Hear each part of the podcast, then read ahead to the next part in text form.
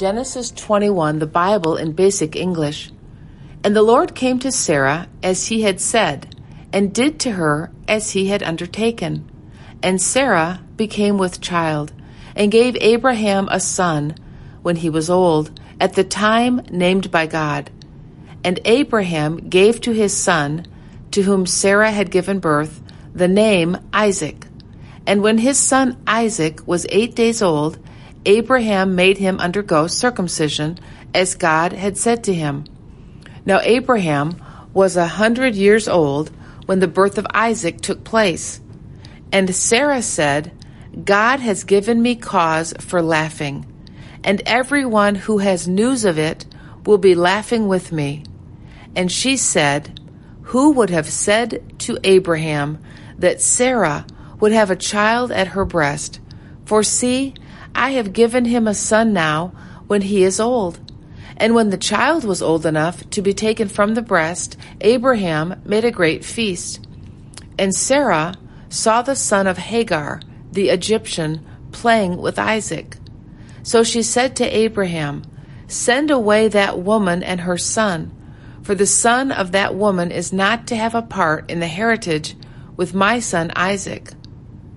And this was a great grief to Abraham because of his son. But God said, Let it not be a grief to you because of the boy and Hagar his mother. Give ear to whatever Sarah says to you, because it is from Isaac that your seed will take its name.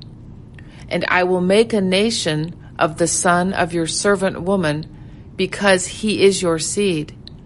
And early in the morning Abraham got up and gave Hagar some bread and a water skin, and put the boy on her back, and sent her away. And she went wandering in the wasteland of Beersheba. And when all the water in the skin was used up, she put the child down under a tree. And she went some distance away, about an arrow flight, and seating herself on the earth, she gave way to bitter weeping, saying, let me not see the death of my child. And the boy's cry came to the ears of God.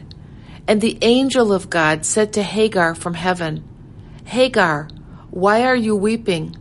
Have no fear, for the child's cry has come to the ears of God. Come, take your child in your arms, for I will make of him a great nation.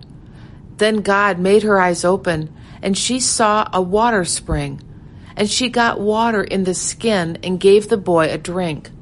And God was with the boy, and he became tall and strong, and he became a bowman, living in the wasteland. And while he was in the wasteland of Paran, his mother got him a wife from the land of Egypt. Now at that time Abimelech and Phicol, the captain of his army, said to Abraham, I see that God is with you in all you do. Now then, give me your oath, in the name of God, that you will not be false to me or to my sons after me, but that as I have been good to you, so that you will be to me and to this land where you have been living. And Abraham said, I will give you my oath.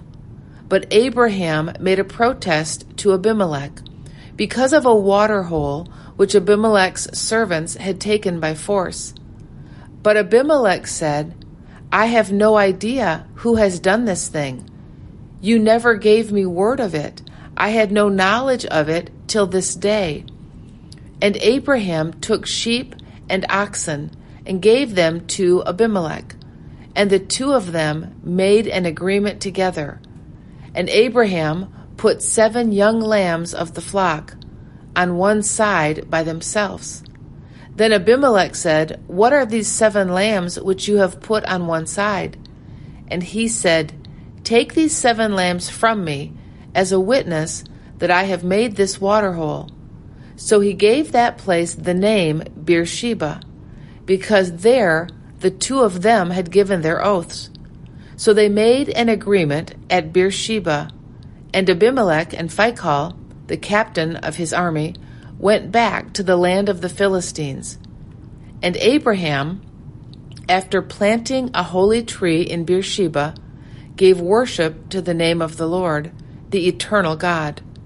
And Abraham went on living in the land of the Philistines as in a strange country.